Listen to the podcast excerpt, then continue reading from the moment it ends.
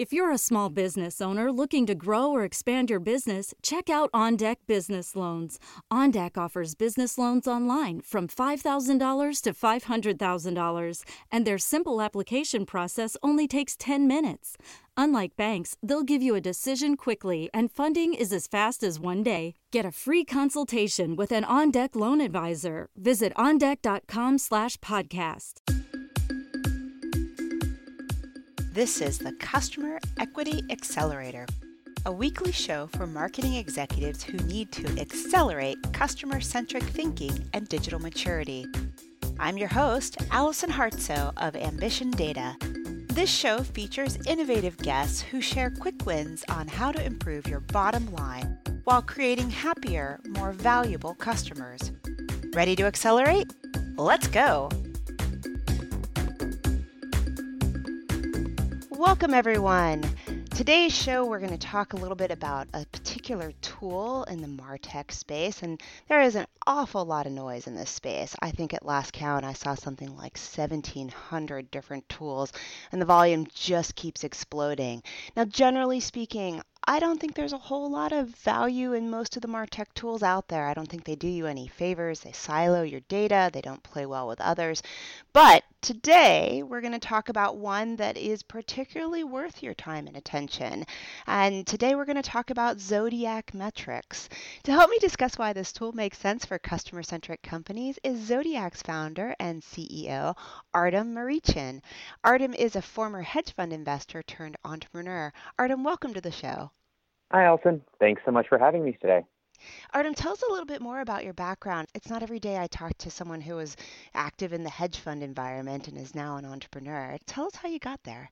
Yeah, happy to. As of mentioned, I began my career in the hedge fund world and also spent some time on the private equity side. And during that period, I was a generalist investor and looking really at consumer companies, financial services, energy.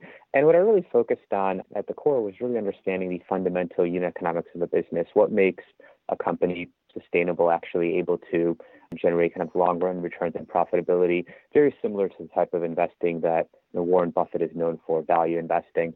And what was always really fascinating to me was that when you went down to the core of a business and try to understand is this good or not? What you really care about is, in fact, that unit economics. So, as an example, if you looked at a restaurant uh, chain or a quick service restaurant like a Chipotle or a Burger King, really wanted to understand was when I build one location, what does that cost me? How much is it going to return at that individual level? And then going from that individual restaurant, you can understand what is the company worth as a whole. Mm-hmm. Similarly, when you looked at a financial services company, you would try to understand how much does a loan generate in profitability? What might that default loss be on it? And then you go from that single loan to an overall company and portfolio. I see this all the really time on the profit. Every time I watch that show, he gets right into the unit economics before he makes an investment.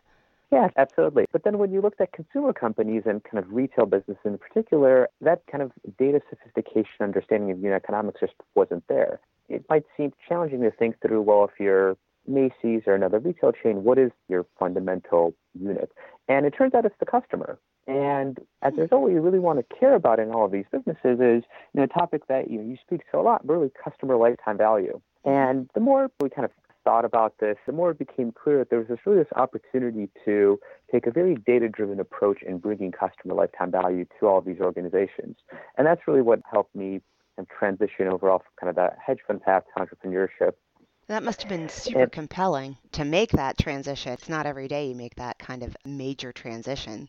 Yeah, I think that's right. Now, what made it really easier, and it was the co-founders that I had with me. So, you know, as opposed to just leaving finance and doing this for myself, I went back to professors that I really respected, in particular Peter Fader of uh, the Wharton School. Mm-hmm. I know he was on your show, I believe, in the previous podcast, but his background, as, as you pointed out, was really around developing customer lifetime value models for a multitude of decades and it became very well known, but that research just wasn't broadly available commercially.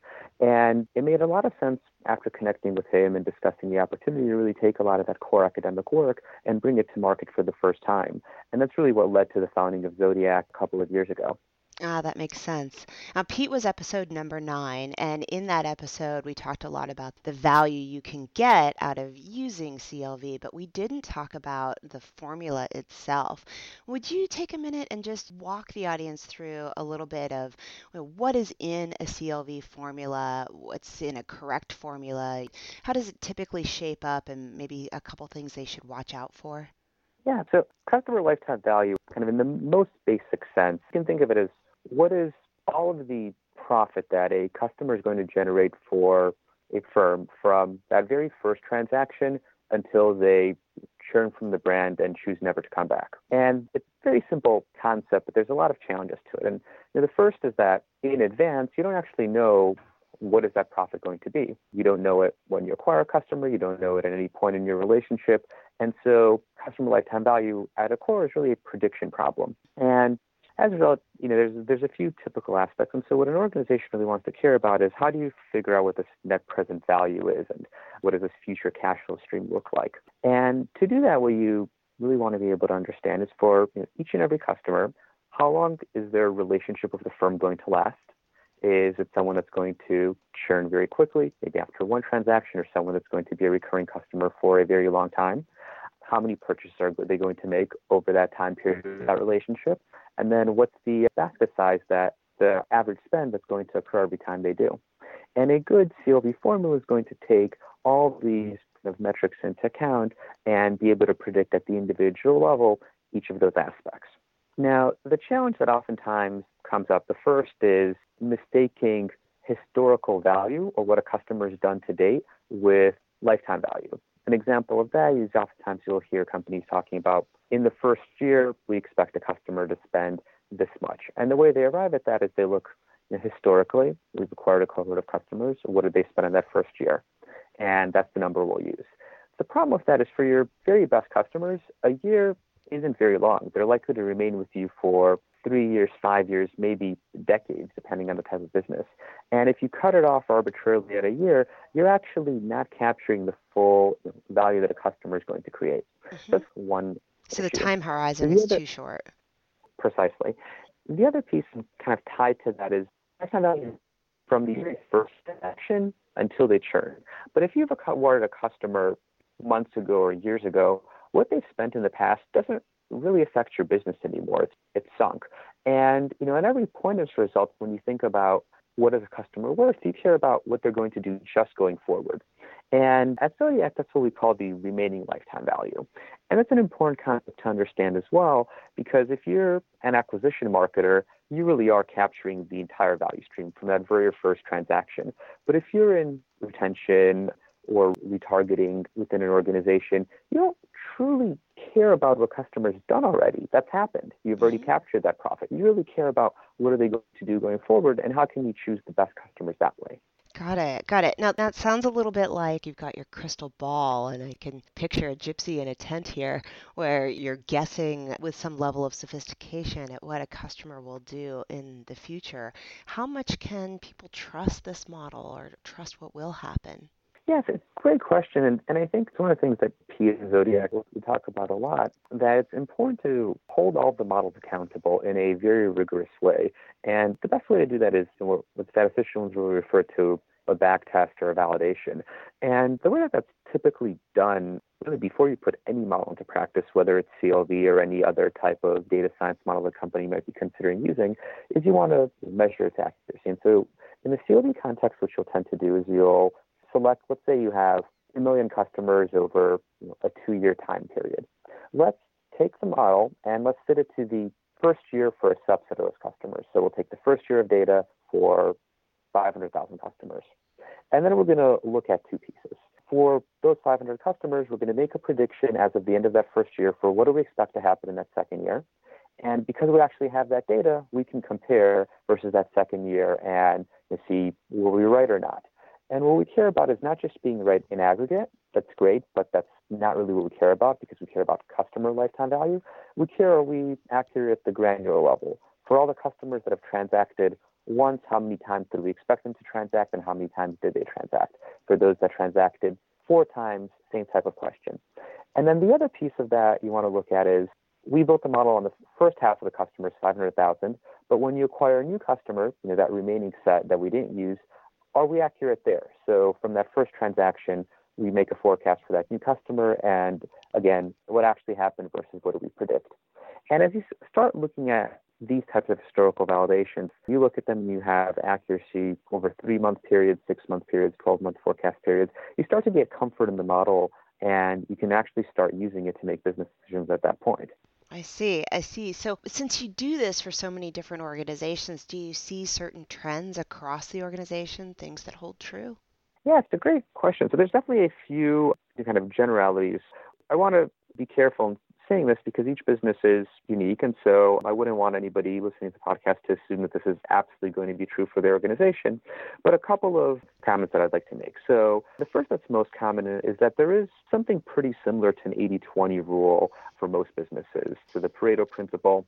I laugh and because we see that all the time, anyways, in analytics, and it's just amazing that it, here it is yet again.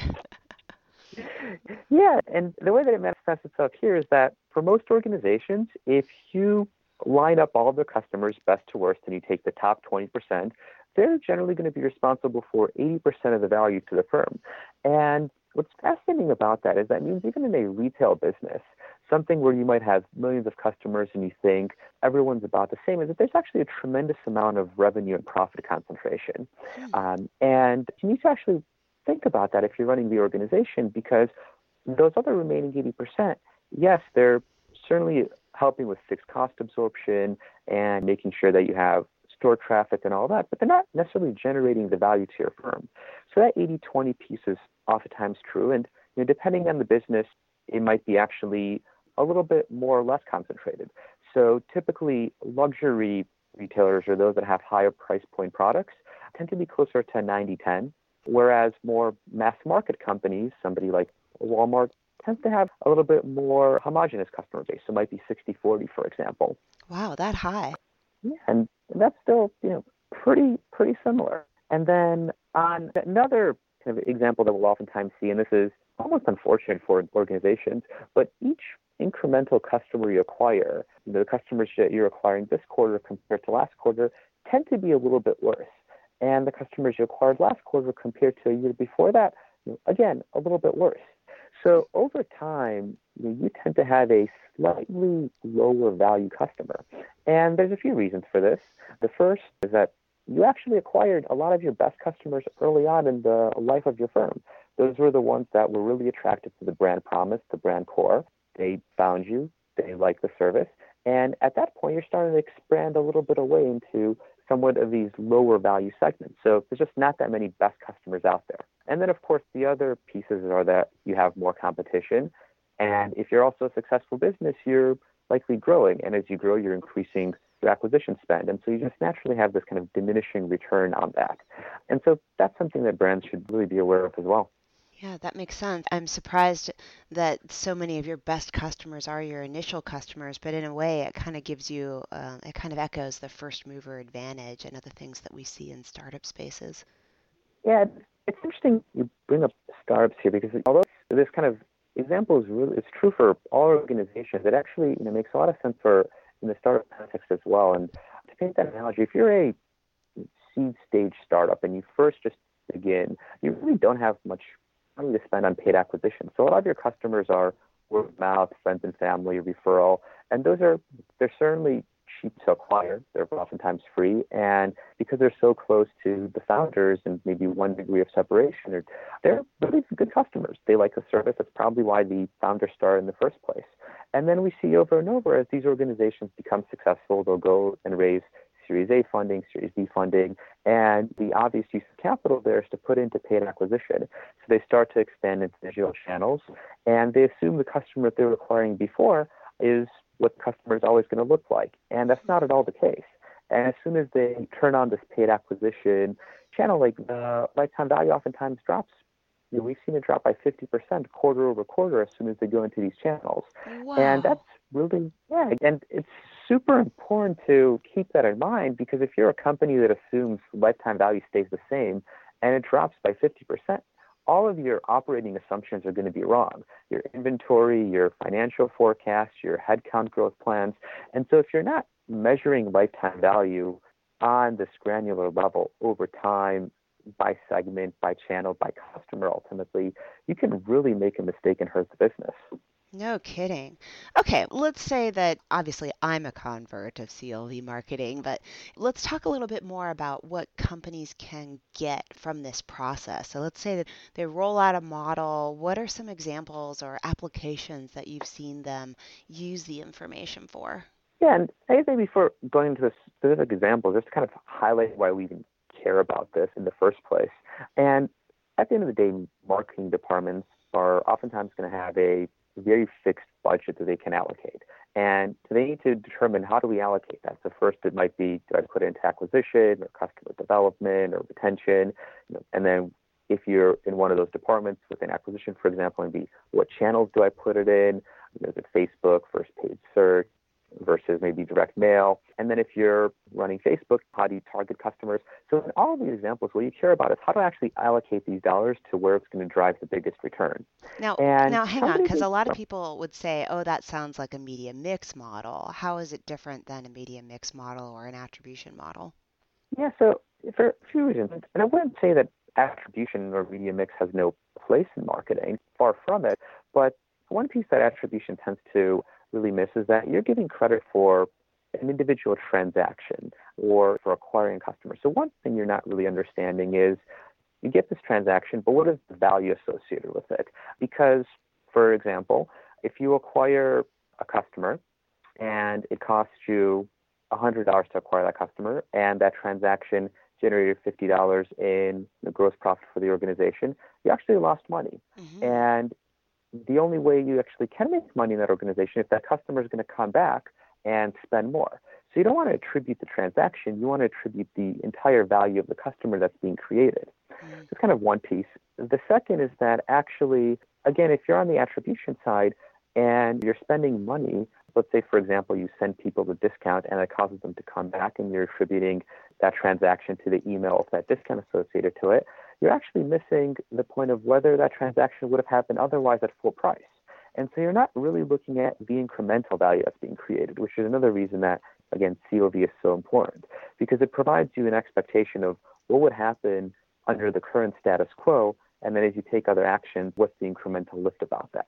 And the most broad study I've seen on this was actually put together by McKinsey, where they said organizations globally are spending a trillion dollars in marketing, and from all of the studies and cases that McKinsey had done that on kind of analytics, every time they've tried to reallocate the budget in marketing, whether it was lifetime value based or even kind of attribution based, they saw return on marketing go up by 10, 20%. And so they estimated that there could be at least $200 billion in value that could be created through better really, targeting and analytics. And that's at the macro side. And you ask, what are we seeing at Zodiac and kind of the specific ROI impact? And it's actually precisely that, and oftentimes significantly higher results.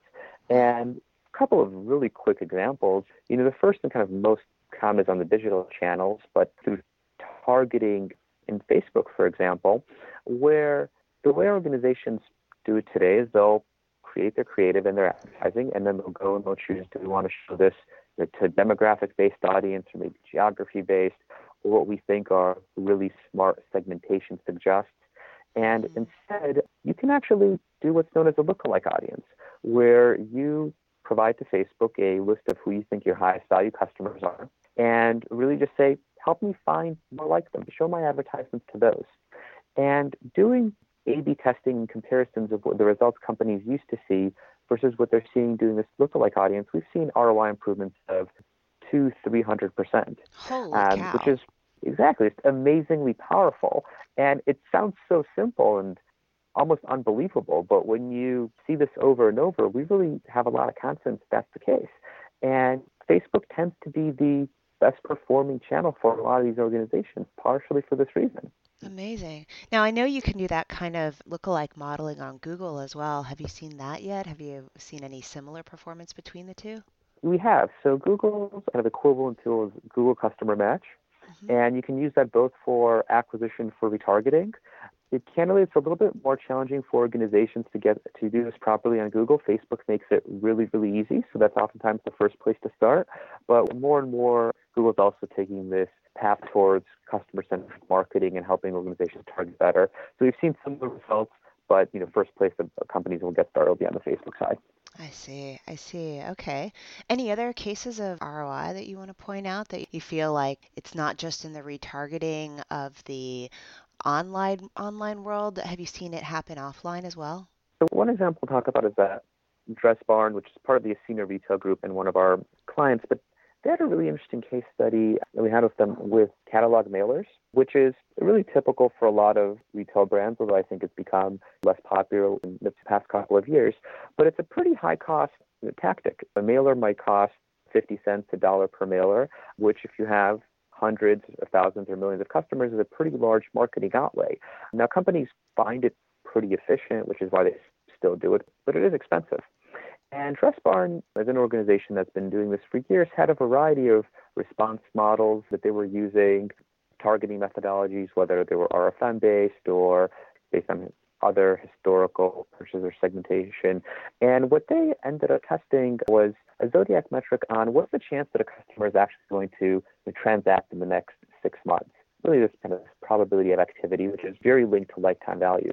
And what they found is that customers that had a low probability of transacting, even if you sent them the mailer, they didn't actually come back and they were wasting money on those mailers. But for customers that had this high probability, were loyal, valuable customers, they actually came back more than expected, spent more, and oftentimes didn't even use the coupon from that mailer. Hmm. And when they set up an, an A-B test and tested all of this, they found that they were actually saving about 15% on the mailer, which this one kind of example was a few million dollars in savings to them annually that they could then reinvest into other parts of the business.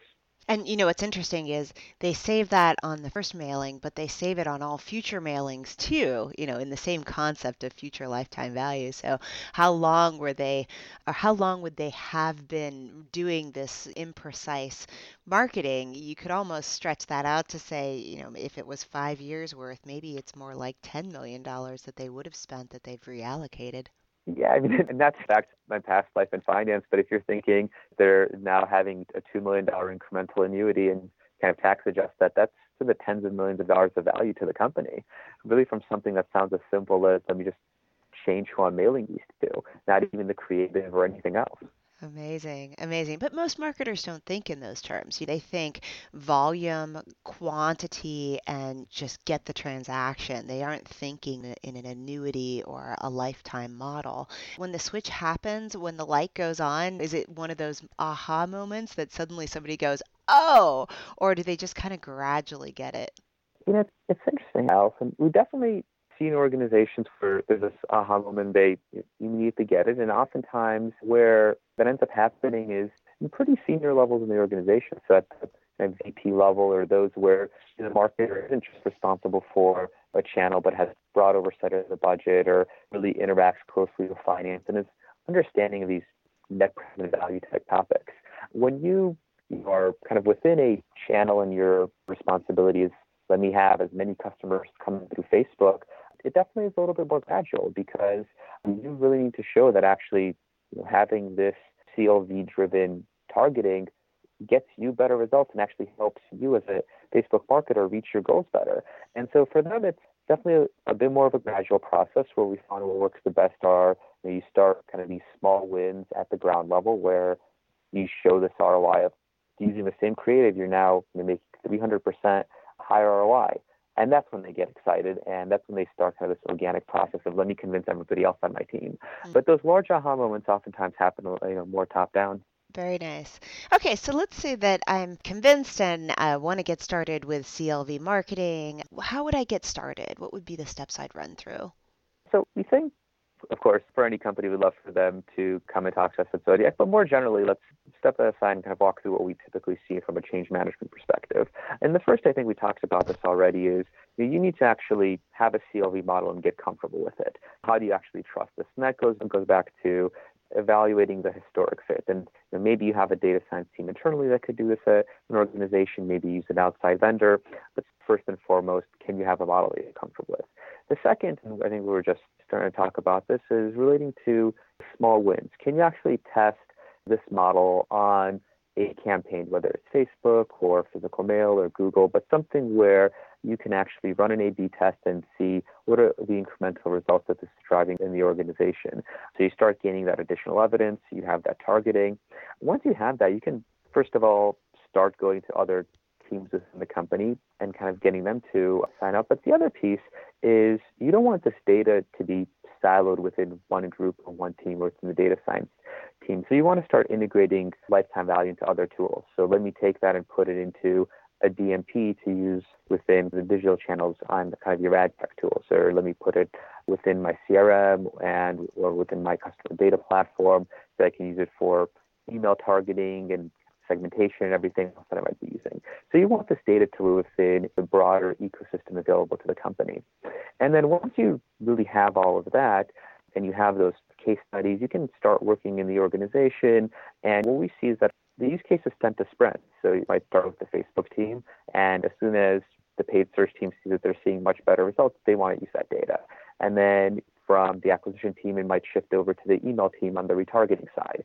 And then the customer service team might get excited. And it, we do see this kind of organic movement within organizations to start using this because at the end of the day, everyone cares about you know, driving better performance in the organization. Mm-hmm.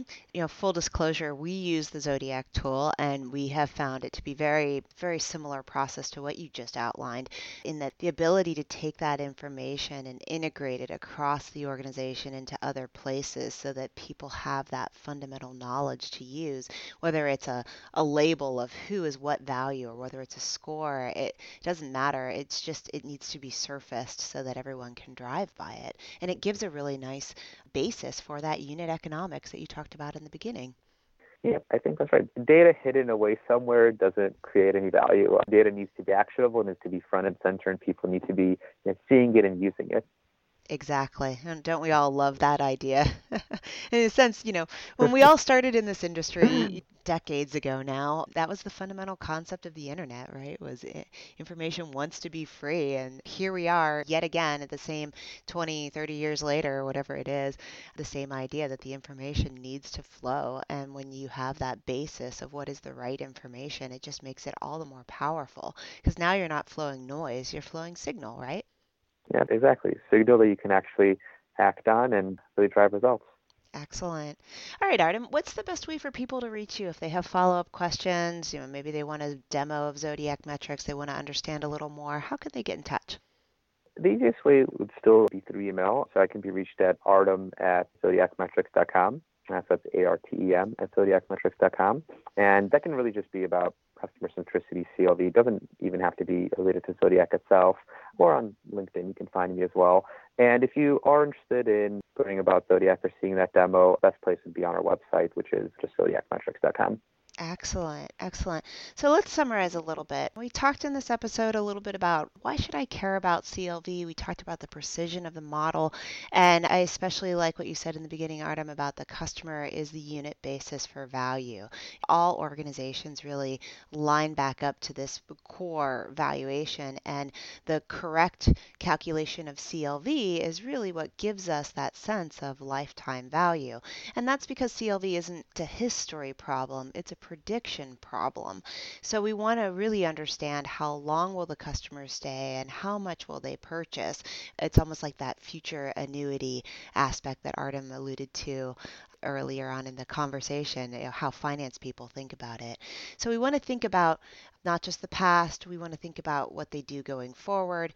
And in order to be accurate, you need to have back tested, accurate models to do that, whether you do that from your own CLV modeling or whether you use a tool that helps you do it like Zodiac. Second, we talked about the kind of impact that you can get. And the McKinsey model targeted about 20% through better targeting and improvement. And that's a hell of a number for most organizations. We talked about Facebook and Google being great places to start, particularly around acquisition, that maybe Facebook was a little bit easier to start. And when you do this, most organizations are looking at results in terms of millions of dollars reallocated, of better spend, and that can translate all the way into whether it's acquisition or it can translate down into win back models, getting customers to come back and buy again. So, the third part of what you should do next, we talked about the ability to get comfortable with the model, and I cannot emphasize that enough. You've got to have people who trust the data, who bless the model internally. You can't just stand up a tool and be like, okay, here it is. People have to believe in it, just like any other data set. And then look at the small wins that you can pick up as your initial proof cases. That's a classic. We always talk about that. And then how can you integrate or how can you share that information across across the organization to get the broader spread of adoption. Artem, did I miss anything? No, I think that was uh, very thorough. Okay, good, good. Thank you so much for joining us today. It's been a pleasure to have you. Likewise, Allison. Thanks so much for having me. Excellent. So remember, everyone, when you use your data effectively, you can build customer equity. It's not magic, it's just a very specific journey that you can use to get results. Thanks, everyone.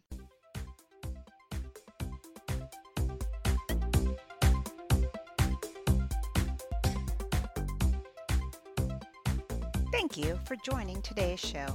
This is Allison. Just a few things before you head out. Every Friday, I put together a short, bulleted list of three to five things I've seen that represent customer equity signal, not noise.